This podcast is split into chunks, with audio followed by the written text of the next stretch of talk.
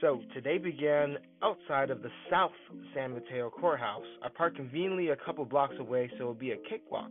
However, when I walked past the metal detectors and to the information booth, I soon found out that my appointment was the North San Mateo Courthouse. The traffic division was undergoing reconstruction. Yeah.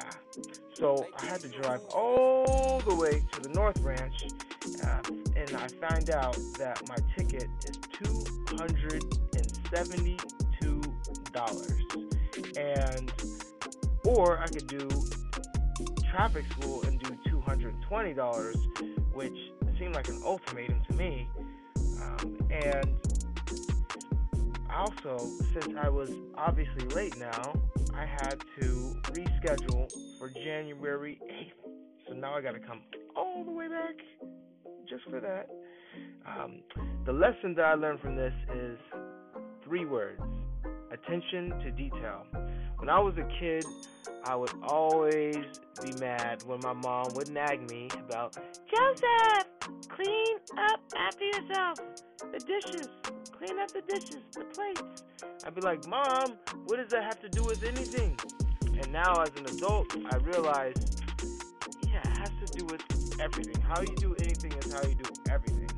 Um, and the attention to detail would have stopped me from running through that stop line in the first place.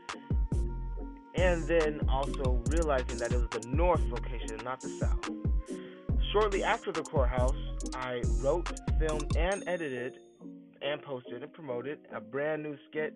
The theme of the skit is um, when your Uber passenger leaves their phone in the car. So if you are on Instagram or if you are on TikTok or Facebook, you can find my content at Joe Dreams, J O E Dreams with a Z, and you can see the skit with your own eyes. And I am starting to fall deeply in love with this whole process of filming, editing, and just I love the entire process. The only thing that I'm curious about is how long can I maintain this because that process took me four hours.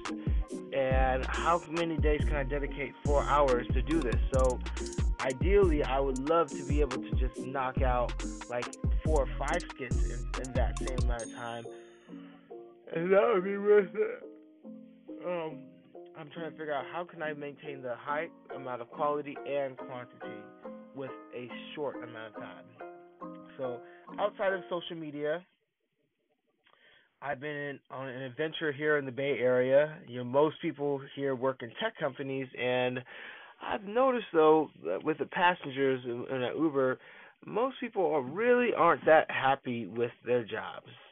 Um, they're not really that excited about what they do, and it's kind of sad to see that. Um, and you know, obviously, it pays really well to work in the tech industry.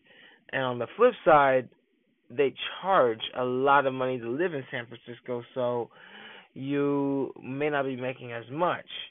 So I honestly feel like I'm one of the most free people here in the Bay Area by Ubering and living where I want to and working when I want to and I almost feel like some of these people will kill for that kind of lifestyle.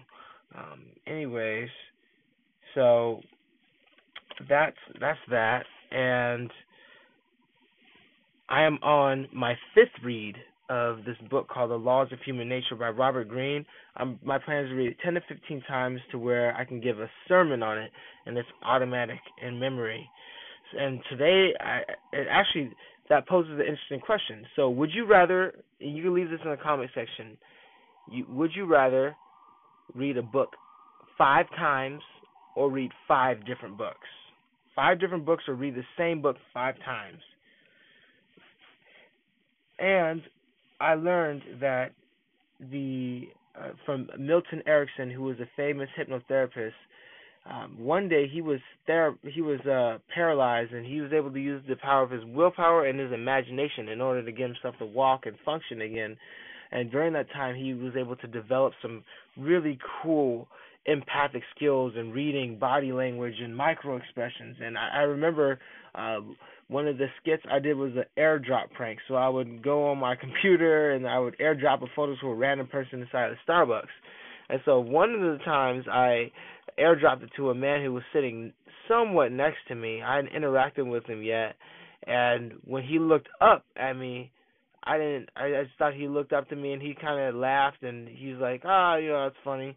But when I was looking over the footage of what I recorded, I saw the most wicked, evil grimace on his face that split second when he first looked at me. It looked like he wanted to freaking stick his hand on my neck, and then he conveniently covered it up with a smile right afterwards.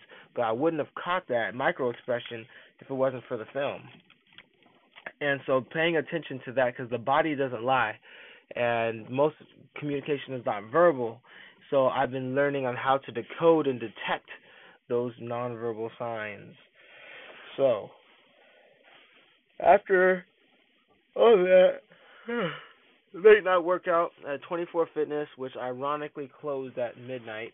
Um, I got a good leg day workout in, and I so right now I got the those endorphins going through my body, but at the same time I'm really tired and I really need to catch up on my sleep. So Thank you for listening to this episode, and I will see you mañana.